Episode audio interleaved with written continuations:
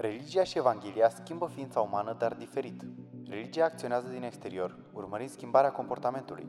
Evanghelia acționează din interior, urmărind schimbarea inimii, transformând astfel comportamentul. Iată de ce Evanghelia este vestea bună că Dumnezeu face în noi ceea ce religia nu a putut face niciodată. Religia ne spune ce trebuie să facem ca să fim acceptați de Dumnezeu. Evanghelia ne spune ce s-a făcut ca să fim acceptați de Dumnezeu. Religia ne spune, ascultă și vei fi acceptat. Evanghelia ne spune, ești acceptat, iar asta te face să asculți. Religia ne spune, să facem. Evanghelia ne spune, deja s-a făcut. Băiețelul de 10 ani este nedumerit. Tatăl uh, a avut din perspectiva lui o așteptare mult prea mare de la el și asta fără să-i comunice nimic în prealabil. Tatăl ar fi dorit de la băiețelul lui de 10 ani să-și ajute surioara mai mică atunci când aceasta rămăsese blocată în căsuța din curte. Dar nu mi-ai spus că trebuie să am grijă de ea când am ieșit afară. Dacă tu nu-mi spui ce să fac, eu de unde să știu ce trebuie să fac? De ce așteaptă băieții noștri de 8 ani, 9 ani, 10 ani, să li se comunice din start liste cu lucrurile pe care o pot face? Tati, dar uh, nu mi-ai spus că azi nu am voie să mănânc ciocolată între ora 11 și ora 1. Asta când îl prinzi cu mâinile în borcanul cu Nutella. Sau, tati, poți să-mi pun un pahar de apă? Hai mă, Nicolas, sigur că poți să spui un pahar de apă, nu trebuie să mă întrebi pe mine. Nu știu cum sunt copiii voștri, dacă aveți copii, cei care nu aveți, ah, grăbiți-vă. Cei care nu sunteți căsătoriți, nu vă grăbiți, mă rog. Așteptați la vremea desemnată. Uh, apropo de pasajul de astăzi. Nu știu cum sunt copiii voștri, trăim într-o cultură foarte ciudată, foarte colorată, uh, dar ai noștri cel puțin, nu știu, eu cu Marta putem să spunem asta, că sunt niște mici legaliști așa, sau nomiști, cum vreți să-i numiți, uh, își vor regulile. vor să știe dinainte, iar când eziți, bineînțeles că te taxează, vezi borcanul cu Nutella. De fapt, chiar săptămâna care a trecut, Marta i-a găsit în cămară cu mâinile în uh, punga cu ciocolată care trebuia ciocolată să fie pusă în uh, calendarul de advent, care trebuia să înceapă din uh, duminica asta. Ce faceți acolo? Am găsit niște ciocolată, ok, dar ce căutați acolo? M-am zis să vedem dacă e ceva dulce.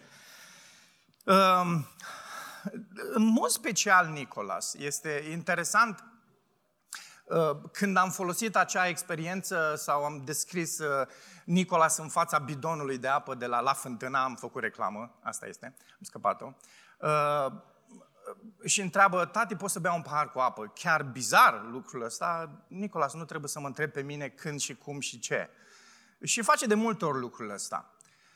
Uh, probabil că e cultura noastră evanghelică în care au crescut, pentru că contrastul este că cei mai mulți copii din lumea seculară sunt antinomieni, adică nu au niciun fel de lege. Asta este cultura și asta este societatea care uh, cumva ne promovează modelele acestea. Dar poate că acești copii care cresc în mediul evanghelic, poate ne văd pe noi, cu liste, ne văd cu reguli, ne văd cu legi, și poate ăsta este motivul pentru care cresc în felul ăsta și tot timpul vor să aibă niște lucruri concrete în față. Dragilor, lucrurile astea nu sunt noi.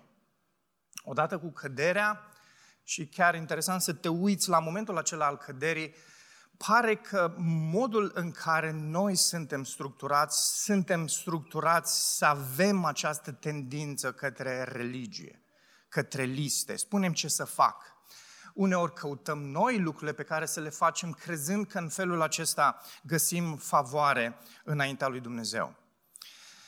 Astăzi ne vom uita la aspectele acestea. Vom continua discuția pe care ați început-o cu ceva luni în urmă. M-am bucurat foarte mult când Adi mi-a spus că ați intrat în această serie din Galateni. Este cartea mea preferată.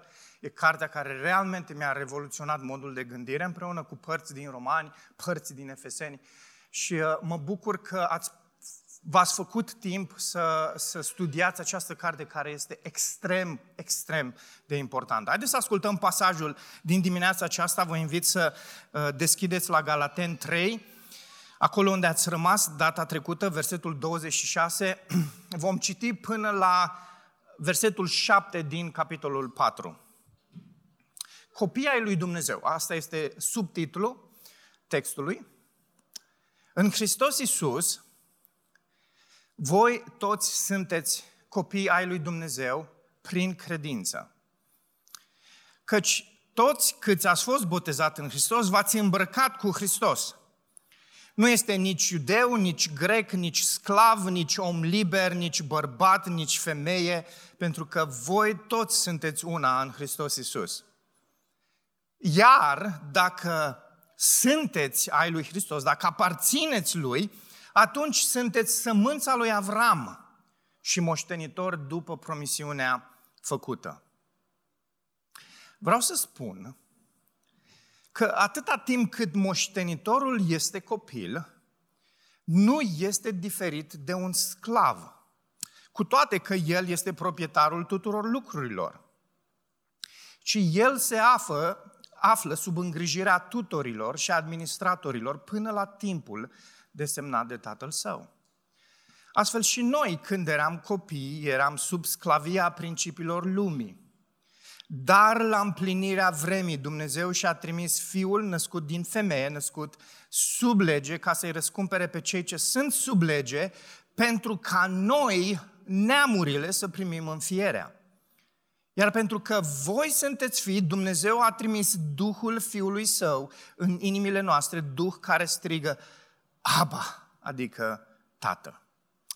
Astfel, tu nu mai ești sclav, ci fiu, iar dacă ești fiu, Dumnezeu te-a făcut și moștenitor. Amin. Zona Galației, secolul 1. Acestea sunt, uh, aceasta este perioada la care facem noi referire aici.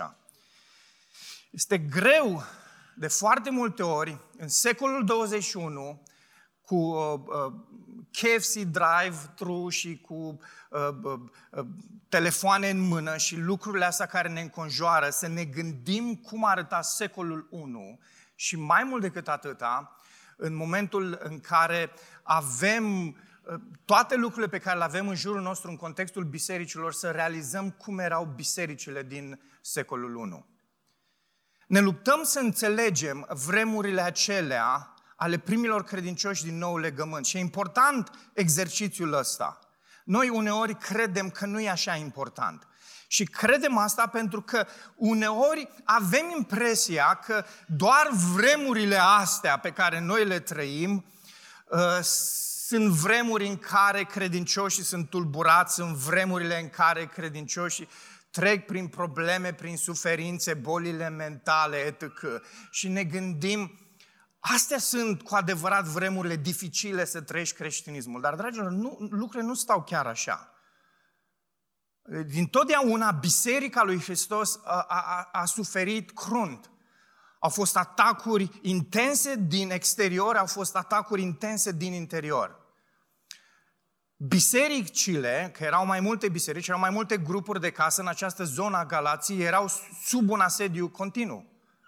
Uh, ați discutat deja despre acei renumiți iudaizatori care circulau prin toate bisericile neamurilor și făceau realmente dezastru și mare tulburare, cu adevărat boli mentale în vremurile alea în biserici.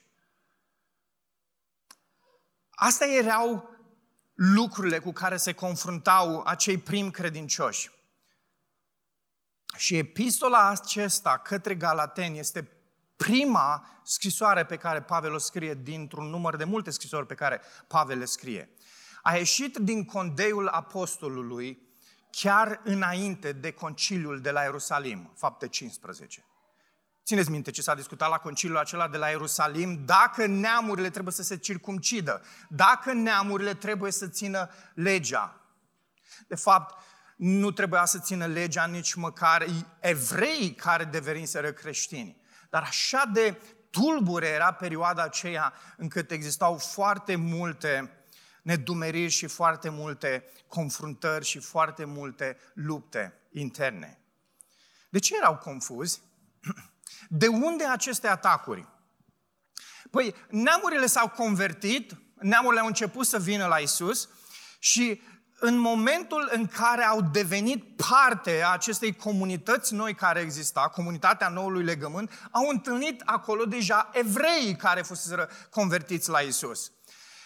Și evreii aceștia duceau niște lupte intense cu renunțarea uh, la domnia legii. Da? Era, era obiceiurile lor vechi de viață, au trăit din totdeauna în felul acesta. Au mers tot timpul la templu, au mers tot timpul la sinagogă. Au fost lucrurile pe care le-au trăit, a fost viața lor obișnuită. Dragilor, nu este bizar lucrul ăsta.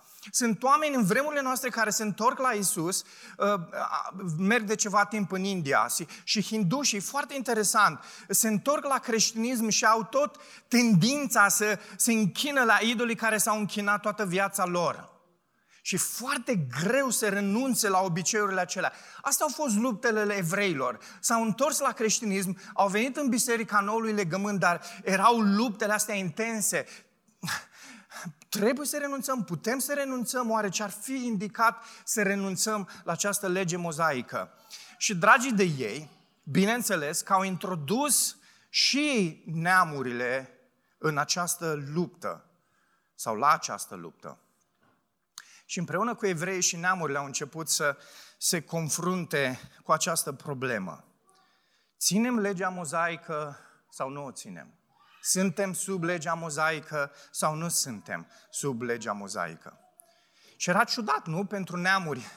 în momentul în care nu au fost credincioși, în momentul în care nu au fost creștini, n-aveau nicio treabă cu legea lui Moise, acum vin în contextul unei comunități noi formate și li se cere să țină, să țină legea lui Moise. Dar, domne, nu este comunitatea lui Moise, aici e comunitatea lui Isus.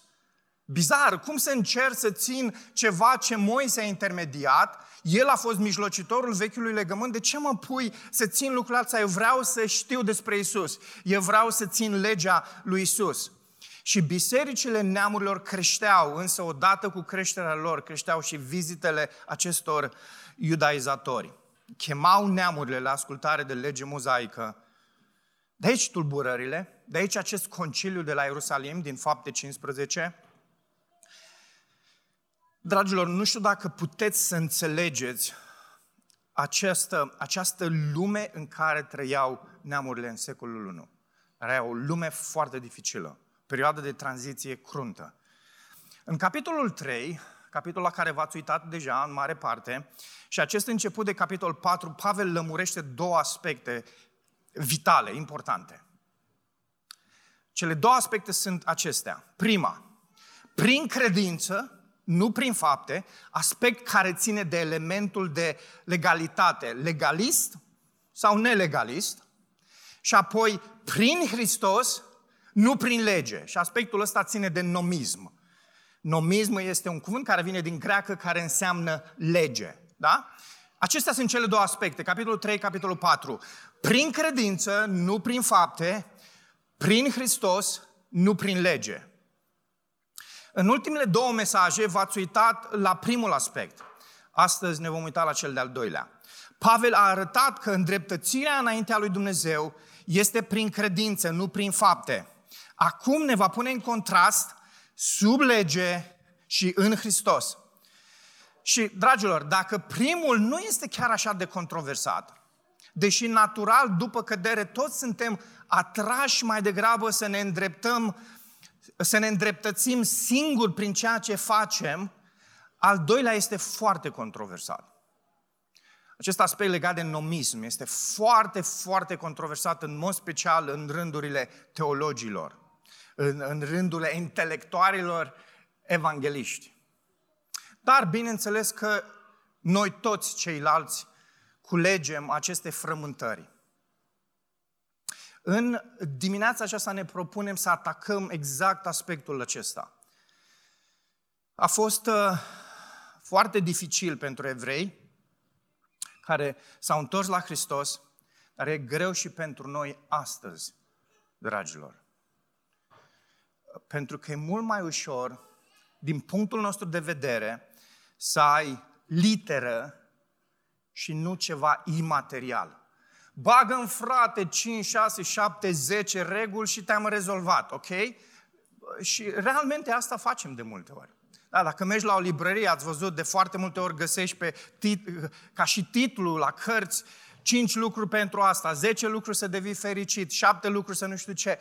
Vrem aceste liste, această numerotare, o vedem, o identificăm, zice, asta mă ajută.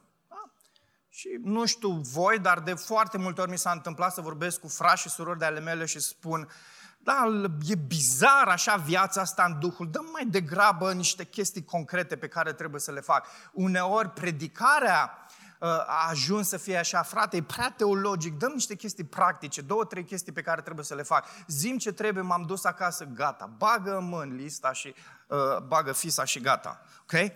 Dar după tot argumentul pe care Pavel l-a avut uh, uh, cu referire la îndreptățirea prin credință, Argument pe care, bineînțeles că l-a plasat în istoria răscumpărării, apostolul ridică întrebarea aceasta și atunci care este scopul legii? Da? Ați observat din versetul 19, din capitolul 3, el întreabă și care e scopul legii? Și era normal să pună întrebarea aceasta. Că dacă nu mai e prin faptele legii, fapte ale unei legi care avea niște cerințe pentru tine, deci dacă nu mai e prin fapte și prin credința asta pe care o produce Duhul prin Hristos, atunci care mai a fost scopul legii? Ok? Și în graficul pe care uh, îl aveți în față, re, uh, uh se redă tocmai uh, se ilustrează, dacă vreți, tocmai aspectul ăsta. Că în istoria răscumpărării au existat două etape, cel puțin, putem identifica mai multe. Vechea creație și noua creație, vechiul legământ și nou legământ. Și am trecut realmente prin capitolul 3, parte din capitolul 4 și doar am trecut termeni pe care îi regăsim în textul acesta, în paragraful acesta, în pericopa asta și scoate un contrast evident între vechiul legământ și nou legământ, între vechea creație și noua creație. Noi trăim în nou legământ. Să revin la discuția despre lege. Pavel face câteva afirmații foarte ajutătoare în, în, și o, o parte dintre ele le-ați acoperit în ultimul mesaj. Legea a fost adăugată pentru a arăta ce este încălcarea de lege, și apoi a fost adăugată pentru a fi un pedagog, un tutore, până când avea să vină Isus. Ce spune Pavel aici? Că în vechiul legământ, în această dispensație dinainte de cruce, am avut un tutore și tutorele acesta a fost legea și e vorba aici despre evrei, care era poporul fizic al lui Dumnezeu, lor li s-a dat legea și legea aceasta li s-a dat până când a venit Isus. În momentul în care Isus vine, legea aceasta își face bagajele și pleacă. A fost legea bună? A fost foarte bună. Pentru că a făcut parte din istoria răscumpărării lui Dumnezeu. Ceea ce Dumnezeu gândește este întotdeauna nu bun, foarte bun. Dar ce ne scoate în evidență tabelul acesta, ce ne scoate în evidență contrastele acestea pe care le face Pavel aici în, în capitolul 3 este următorul lucru, că vechiul legământ este inferior noului legământ că legea lui Hristos, legea Duhului de viață, această viață în Duhul lui Dumnezeu este superioară acelei vieți trăite sub domnia legii. Și apoi a fost dată prin îngeri, a fost dată prin mâna unui mișlocitor. Toate aspectele acestea arată natura pământească a legii mozaice. Mișlocitorul a fost Moise, îngerii au fost creația lui Dumnezeu, Poporul Israel a fost unul fizic, mulți dintre ei necredincioși, mulți dintre ei n-au avut păcatele iertate. Toate aceste afirmații ne arată clar inferioritatea vechiului legământ. Și concluzia din versetul 25, capitolul 3, uh, verset la care v-ați uitat data trecută, este Dar acum, după ce a venit credința, adică după ce a venit credința în Isus, Credința are tot timpul un obiect. Și credința falsă și credința bună tot timpul are un obiect. Și credința în contextul de aici, din capitolul 3, vorbește despre credința în Isus. Când a venit Isus, nu mai suntem sub îndrumătorul acela. Care era îndrumătorul acela? Legea mozaică. De ce? Pentru că suntem în Hristos. Și ăsta e contrastul de aici. Sub îndrumător, sub lege, în Hristos, în Isus. Am ajuns astfel la paragraful pe care l-am citit, al cărui verset cheie este versetul 29, dacă vreți să vă uitați împreună cu mine. Iar dacă voi sunteți ai lui Hristos, atunci sunteți sămânța lui Avram și moștenitori după promisiunea făcută. Dragilor, identitatea noastră a credincioșilor în nou legământ nu ține de Moise, ci de Avram. Legământul în care noi suntem, nou legământ, ține de promisiunea făcută lui Avram. Ați văzut asta în capitolul 3, undeva pe la jumătate. Nu de legământul la cărui mășlocitor a fost Moise. E atât de simplu. Întoarcerea noastră este la Avram. Întoarcerea noastră, ca și credincioși a noului legământ, nu este la Moise. Identitatea despre care vorbește Pavel aici surprinde două elemente foarte importante. Prima, sămânța lui Avram și apoi moștenitori. Și apogeul argumentului lui Pavel este unul extraordinar. Nu numai că sămânța lui Avram este Isus, pentru că El este cel promis. Vă aduceți aminte în capitolul 3 când spune sămânța la singular, nu la plural, pentru că vorbește despre Hristos. Deci nu doar că El este promisiunea aceea pe care Dumnezeu a făcut-o lui Avram și pe care o vedem apoi manifestată în istorie în momentul în care Isus vine. Nu doar asta. Aici, la sfârșitul capitolului 3, spune voi sunteți sămânța cui? A lui Avram. De ce? Pentru că sunteți în Isus. Ascultați, dragilor, ăsta este un adevăr extraordinar. Lucruri pe care Avram le-a, des, des, le-a, le-a nădăjduit, le-a sperat, le-a așteptat, sunt lucruri pe care tu și cu mine astăzi, în secolul 21, le experimentăm, le trăim, le gustăm, ne bucurăm de ele. Toți acești credincioși ai vechiului legământ și-ar fi dorit să fie în punctul în care tu ești. Nu mă credeți lucrul ăsta? Nu credeți lucrul ăsta? Eu vă spun că își doreau lucrul ăsta. Niciunul dintre ei nu aveau conștiința curățită precum o ai tu. Evrei vorbește despre asta. Doar în nou legământ.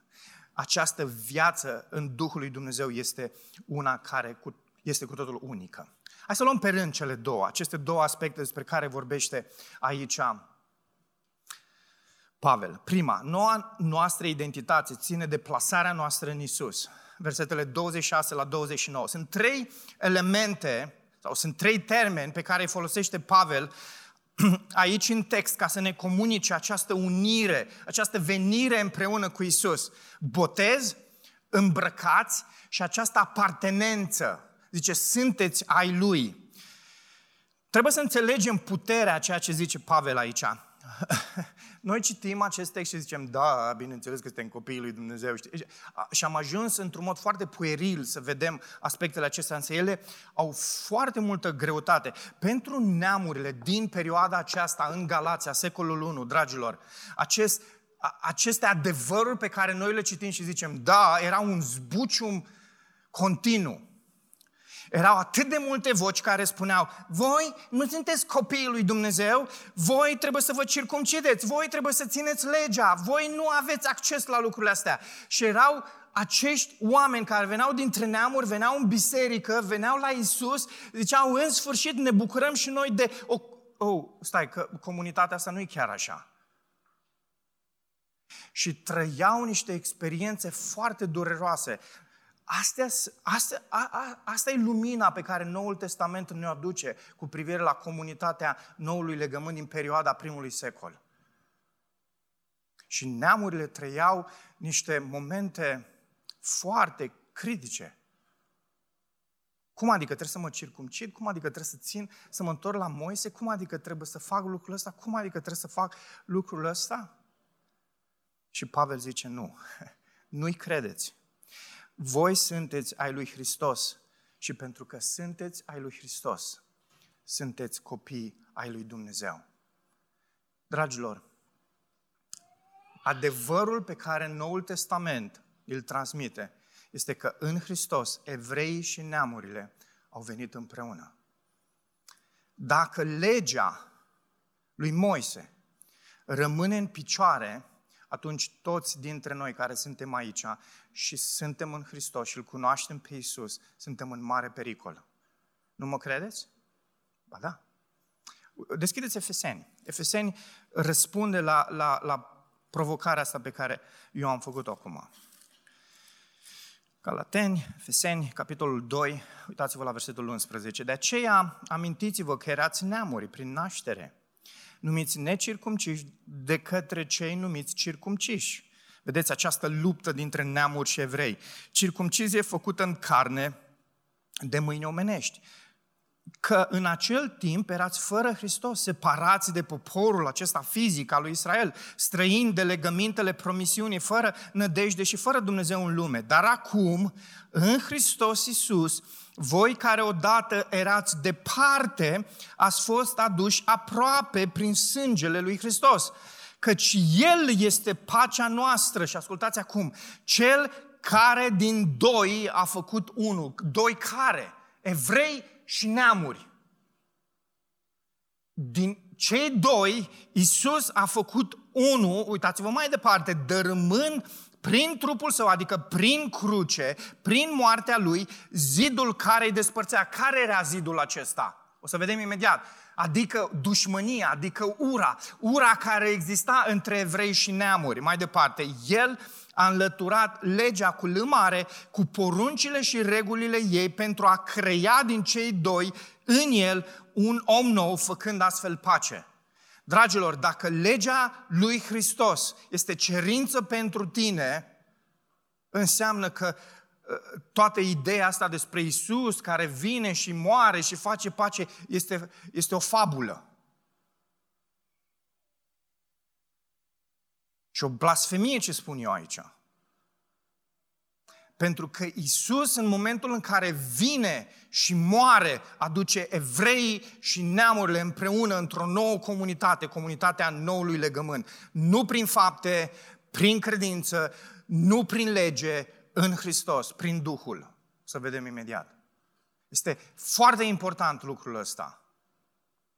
Poate când ziceți, frate, da, înțeleg, ok, ce argument teologic aici, dar cum mă intersectez eu cu chestia asta? Cum mă intersectez eu cu textul ăsta? Cum îl aplic eu?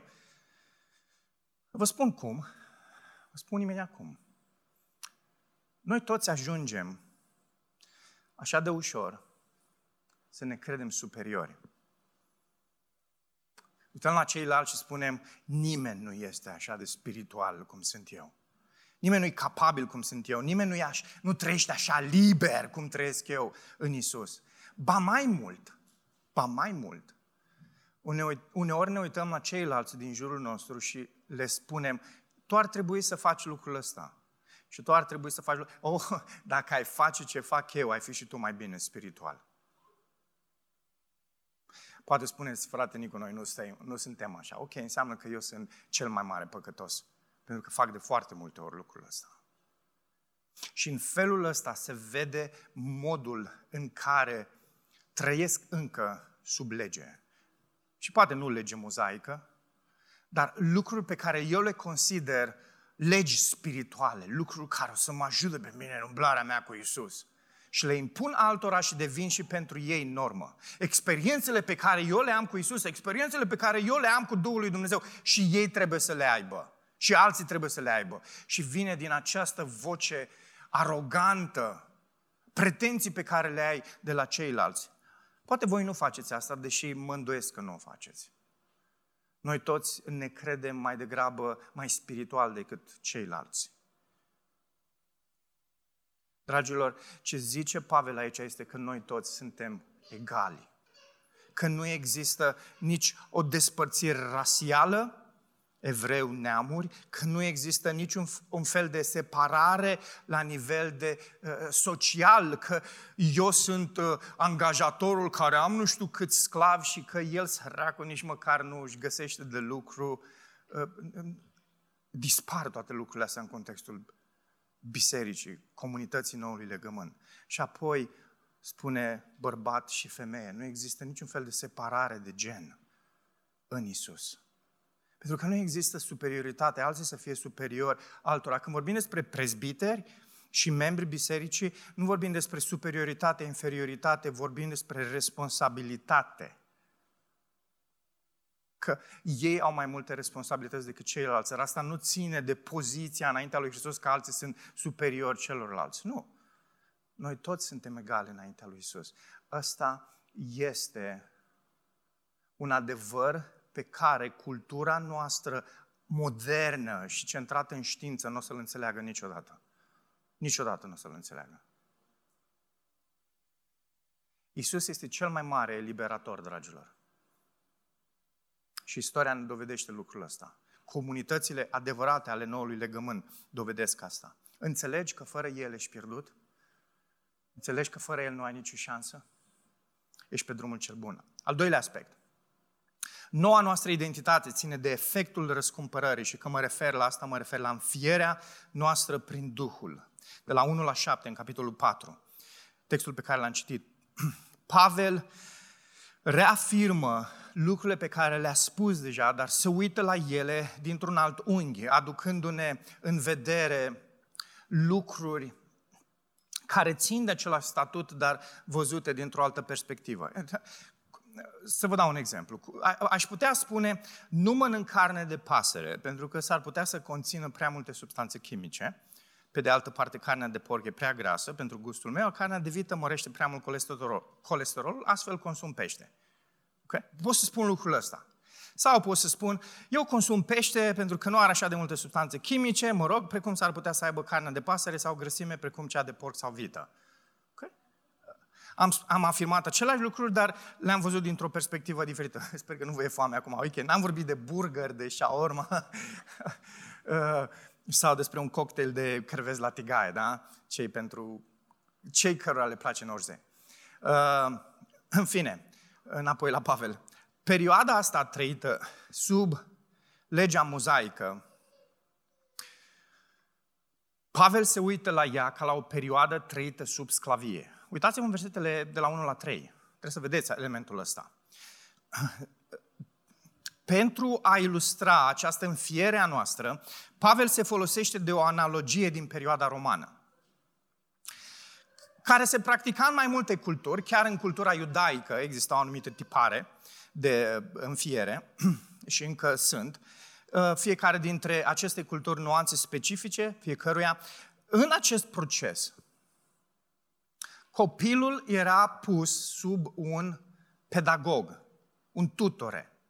Era de obicei sclav al acelei familii, dar era responsabil pentru a-l educa, deși nu neapărat îl educa, pentru că îl lua pe copil și îl ducea de obicei la învățător sau îl ducea acolo unde trebuia să fie educat, dar era responsabil pentru toată, tot, tot aspectul acesta ce ținea de viața copilului.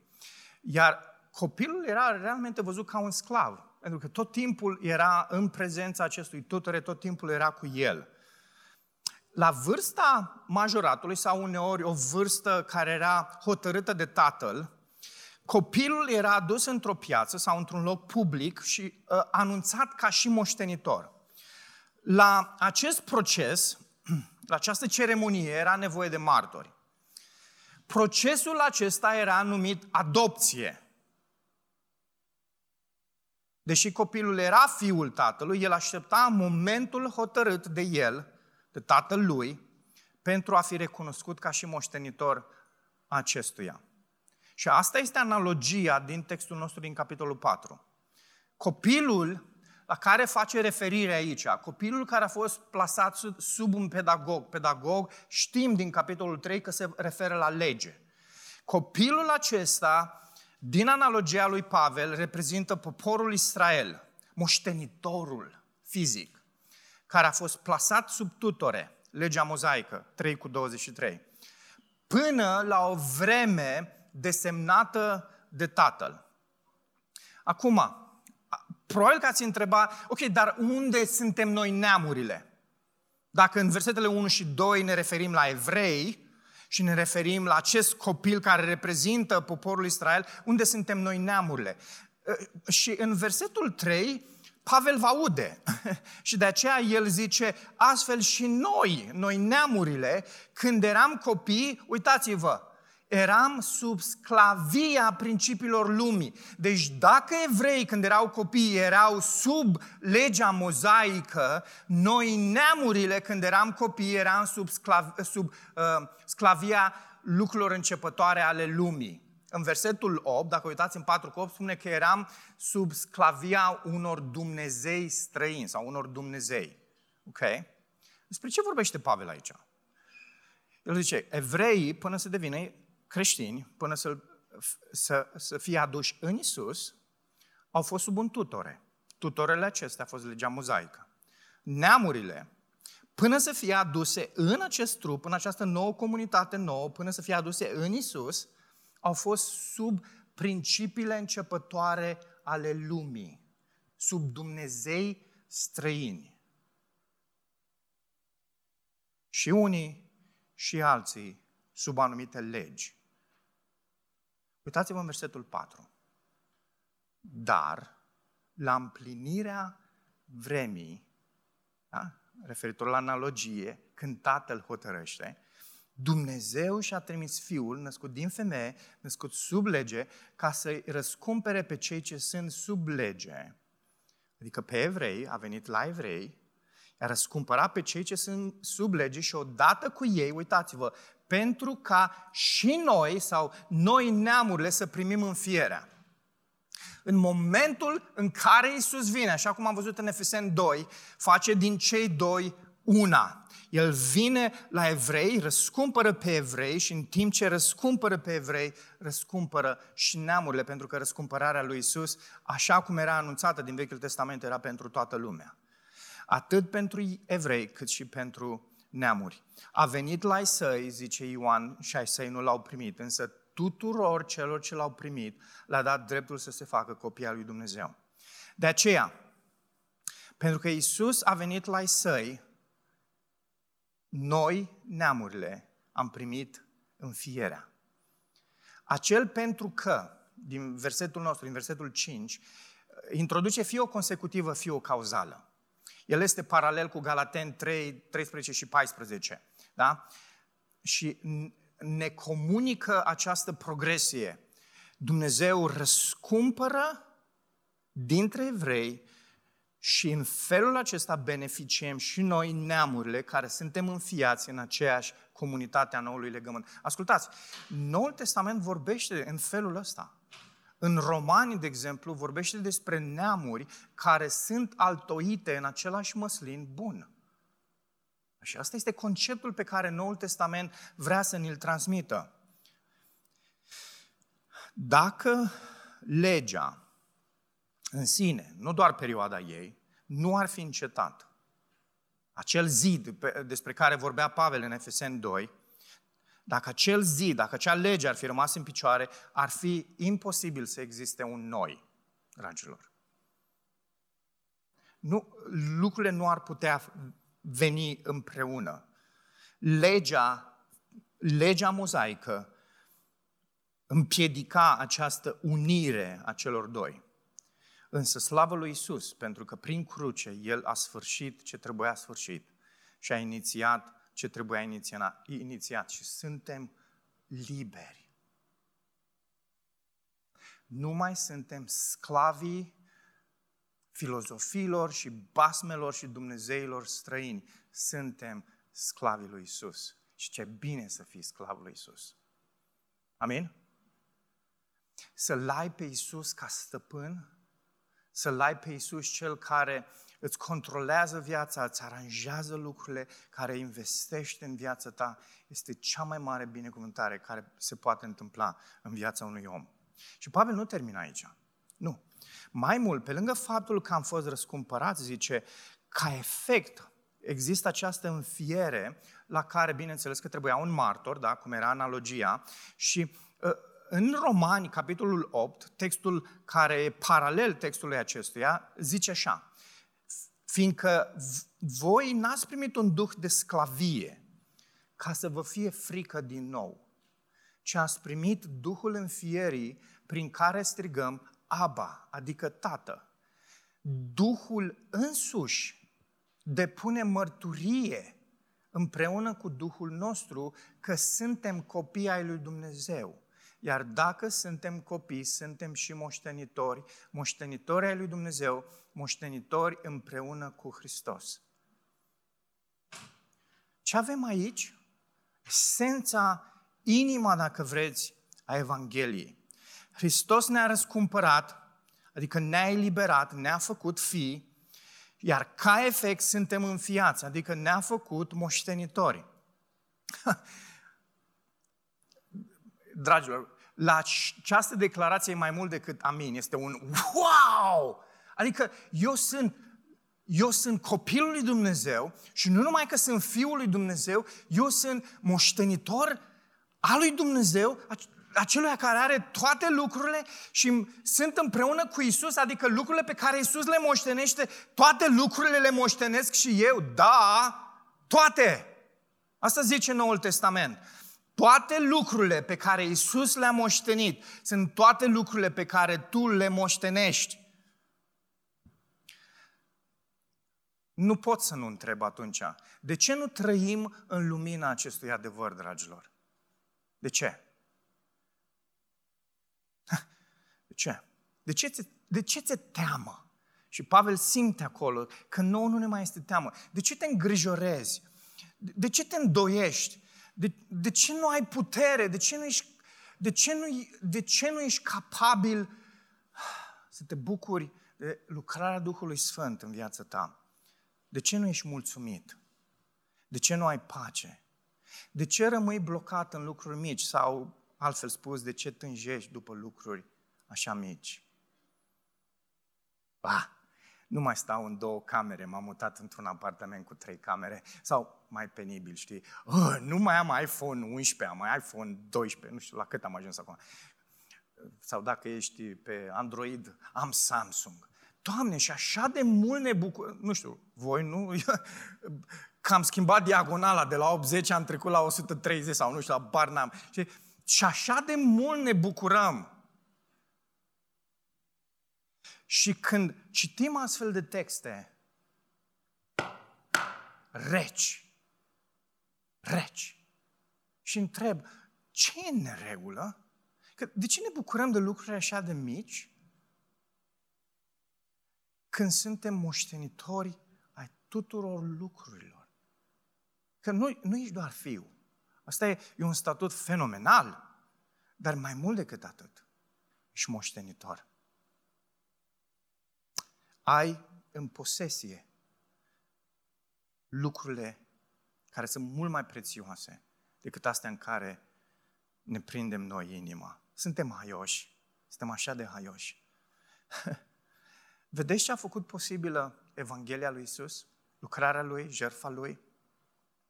Și cât de puțin înțelegem noi, cât de puțin ne bucurăm noi. Devenim mulțumitori pentru lucruri atât de mici, da, am zis că rămânem blocați în lucruri așa de mici, când avem lucruri care sunt eterne, veșnice, fenomenale. A, soția mi-a făcut o cină romantică, e superb, fenomenală. Și așa ne bucurăm de chestia aia de zici că mi s-a revoluționat lumea. Și e fain, e super. Am avut un weekend cu Marta și am dus copii, trei copii, am dus la cumnate și a fost super, super, super, super. Uh, și e proaspătă, de-aia am folosit asta, dar ascultați, comparațiile astea sunt puierile. Bucurați-vă de lucrarea pe care Isus a făcut-o. Bucurați-vă de ceea ce Isus ne-a oferit. Dragilor, astăzi, pentru că îl cunoaștem pe Hristos, să ne bucurăm de libertatea pe care o avem în Duhul Sfânt gata cu încercările de a găsi favoare lui Dumnezeu, gata cu listele noastre, gata cu strădania noastră, încercările noastre, Duhul lui Dumnezeu va lucra în tine și va produce schimbarea scontată. Poate întreb, cum? Simplu, prin cuvânt. Frate și soră, credința vine în urma auzirii cuvântului. Cuvântul lui Hristos, expune-te la El. Vezi, noi credem că disciplina riguroasă, că listele vor produce schimbare, când de fapt expunerea permanentă, serioasă și profundă la cuvânt este ceea ce produce schimbare veșnică.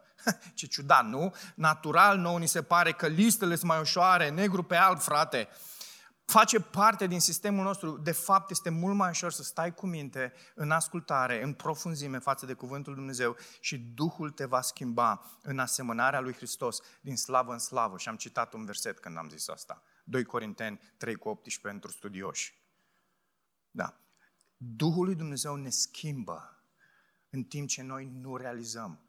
Dar trebuie să ne expunem cuvântului. Astăzi, pentru că îl cunoști pe Hristos, să ne bucurăm că suntem parte a adevăratului popor al lui Dumnezeu. Nu unul fizic, nu unul care în permanență eșua, ci parte a unuia spiritual, care prin har are victorie, progresează, este într-o reformă continuă, tot timpul se schimbă, tot timpul devine mai mult ca Isus. Astăzi, pentru că îl cunoaștem pe Hristos, să ne bucurăm că suntem atât fii cât și moștenitori, că nu mai trăim ca sclavii, ca sclavii aceia al începăturii, a, a, a, a filozofiilor lumii, ci suntem liberi, suntem sclavii lui Isus și asta este minunat.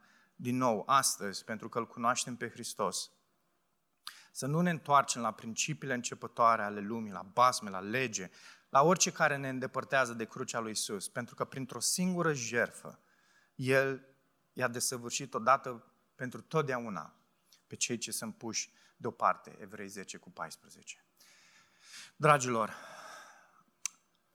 dacă îl cunoști pe Isus în dimineața aceasta, este evident că ce îți spune Pavel este că nu prin fapte, ci prin credință. Nu prin legile tale, prin lucrurile pe care ți le impui, nu prin nu știu ce descoperiri de asta pe care ți le notezi, nu prin ceva material, ci în Hristos. Prin Duhul lui Dumnezeu ești schimbat după chipul lui Isus. Așadar, dacă vrei să te muncești cu ceva, muncește-te să te expui mai mult la cuvântul lui Dumnezeu. Să-l aprofundezi mai mult, să stai mai mult în astfel de uh, adevăruri glorioase și să vezi că ești liber, să vezi cât de mult lucru ți s-a oferit în Isus. Dar dacă azi nu-L cunoști pe Isus, și tot te muncești cu, cu listele tale, cu modul în care să găsești și tu favoare înaintea lui Dumnezeu, că ai mai fost și pe la unii și pe la alții și ți-au tot zis liste și listuțe și reguli și... Nu despre asta este. Orice faptă în dreptate pe care o faci tu, zice Isaia, este ca o haină murdară înaintea lui Dumnezeu. Tatăl nu acceptă decât fapta unuia și aceea este fapta lui Isus. Este doar prin credința în El, este doar prin El, prin nicio altă lege umană, prin nicio altă lege dată pentru o perioadă temporară, nu poți să fii mântuit. Legea mozaică nu mântuia. Isus este Cel care mântuiește. Legea mozaică îți arată păcatul. Orice fel de lege îți arată păcatul. Isus este Cel care îți dă speranță. Așadar, astăzi, dacă nu-L cunoști pe Isus, nu pleca de aici până nu iei hotărârea aceasta să te întâlnești cu El. Să spui că doar prin El poți să ai și tu viață, să te bucuri de libertate, să nu mai fii sclav și să fii moștenitor. Tată, mulțumim pentru dimineața aceasta. Mulțumim pentru harul Tău, mulțumim pentru cuvântul acesta, mulțumim pentru fratele nostru Pavel, prin care ne-ai scris lucrurile astea. Doamne, mulțumim că în Fiul Tău ne-ai făcut fii, ne-ai făcut moștenitori, că nu mai suntem sclavii uh, Dumnezeilor pe care am slujit atât de mult timp, ci ai adus eliberare, ai adus libertate prin această credință simplă pe care ai pus-o în noi, ai născut-o în noi, prin Duhul Tău cel Sfânt. Ne-a dus la o viață nouă, la o comunitate nouă, la o relație nouă, la o părtășie nouă cu Tine. Este lucrarea Ta și Te slăvim. Mulțumim în dimineața aceasta pentru Isus. Te rugăm pentru persoanele care nu-L cunosc să se întâlnească cu El, să vadă cât de minunat e să trăiască într-o relație cu El. Tatăl lucrează în viața lor, în viața noastră. Și fă ca această minune, adevărul acesta glorios să fie motorul pentru viața noastră de zi cu zi. Mulțumim în numele Fiului Tău.